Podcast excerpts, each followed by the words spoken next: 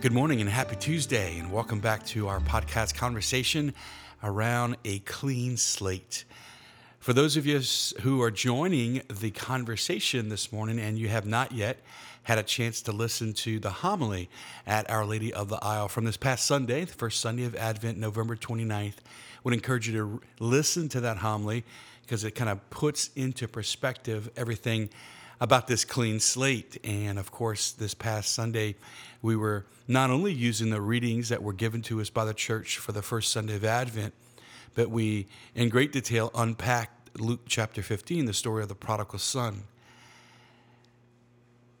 Nowhere in the scriptures does uh, the Lord give someone a clean slate more explicitly and more personally than he does in the story of the prodigal son. And I don't know if I've had a chance to share this with you, but my experience of of Mass on Sunday was was very profound. It was a beautiful experience just to see the Lord speaking to so many of us about our desire for a clean slate and our experience of being the prodigal son.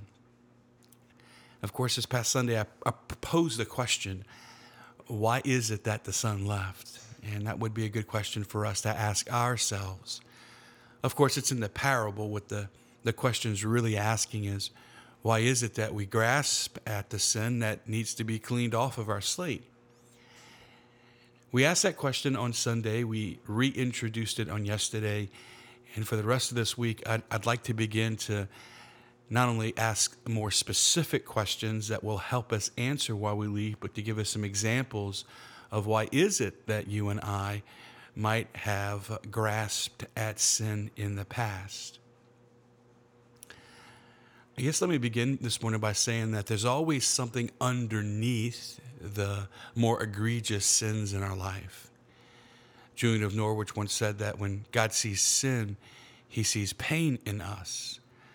In other words, many of our sins are a response to some type of interior uh, distress, some type of interior movement in the less attentive we are to the reality of our interior life, the harder it is sometimes for us to take seriously the different things that stir in our heart and their influence in our life.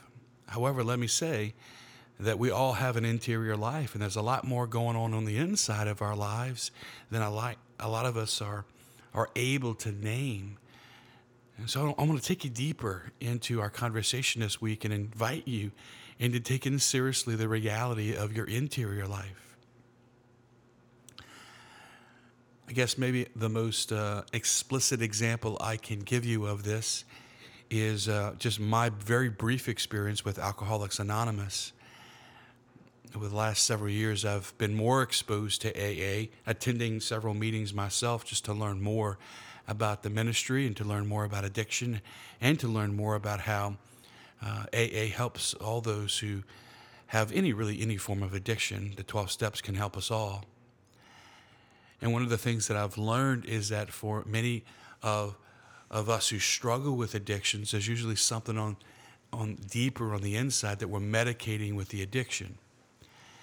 And one of the things that I have uh, learned through AA is that there are moments in all of our lives when we are more susceptible to sin. Now, in AA, they use the acronym HALT, right? H A L T. Hungry, angry, lonely, tired. And when we are either hungry, angry, lonely, or tired, we are more susceptible to sin. However, in some conversation I once enjoyed with Father John David Mathern, a beautiful priest of our diocese, he added a word there that I think actually fits even better, and uh, so does the an acronym, and it is shalt. S H A L T, right? So we shalt, not kill, we shalt, not covet our neighbor's wife, things like that, right? So let's unpack the an acronym SHALT, right? S H A L T. And the first word that he added, which I really like, is stress. So I want to present five words to us today stress, hungry, angry, lonely, tired. And I would suspect that for many of us listening, one of the things that triggers our leaving as the prodigal son is one of those interior experiences stress, hungry, angry, lonely, tired. And I think a lot of us can remember like words, right? So just remember shalt. and the acronym will come back to you if you just give it a little time in your life stress, hungry, angry, lonely, tired.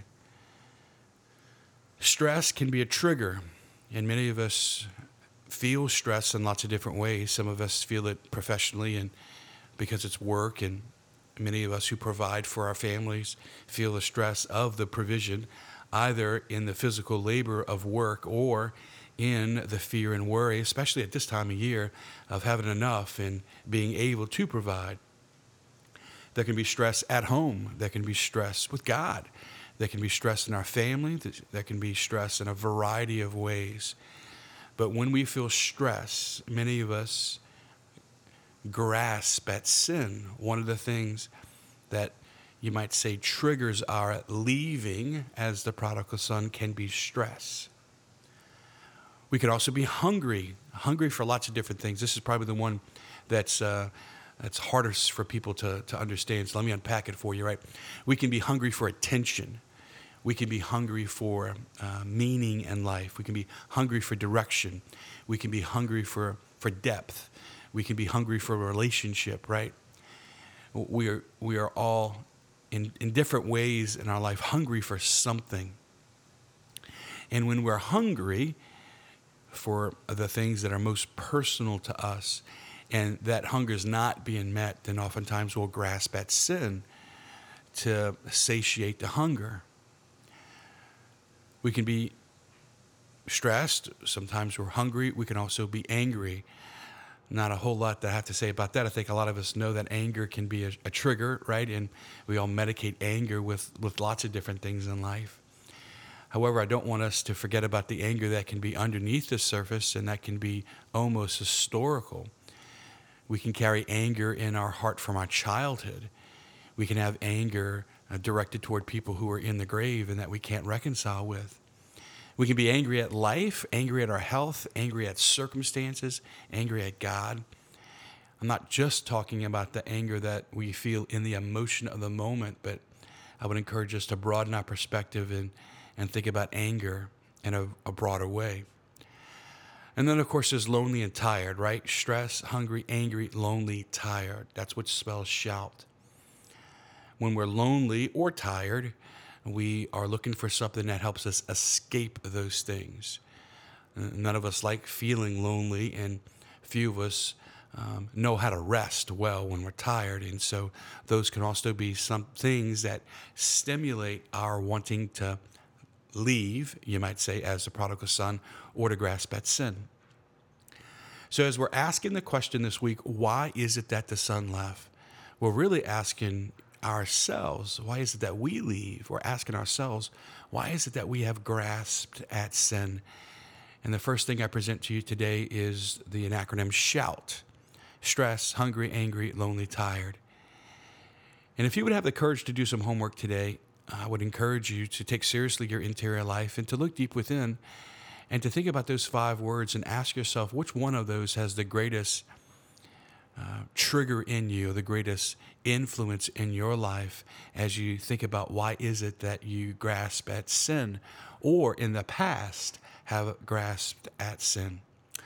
Looking forward to the rest of the week. We're going to unpack other interior movements in our heart that lead us to sin so that we can take seriously why we left, like the prodigal son, in anticipation for the gift of Christmas as God cleans the slate in our lives.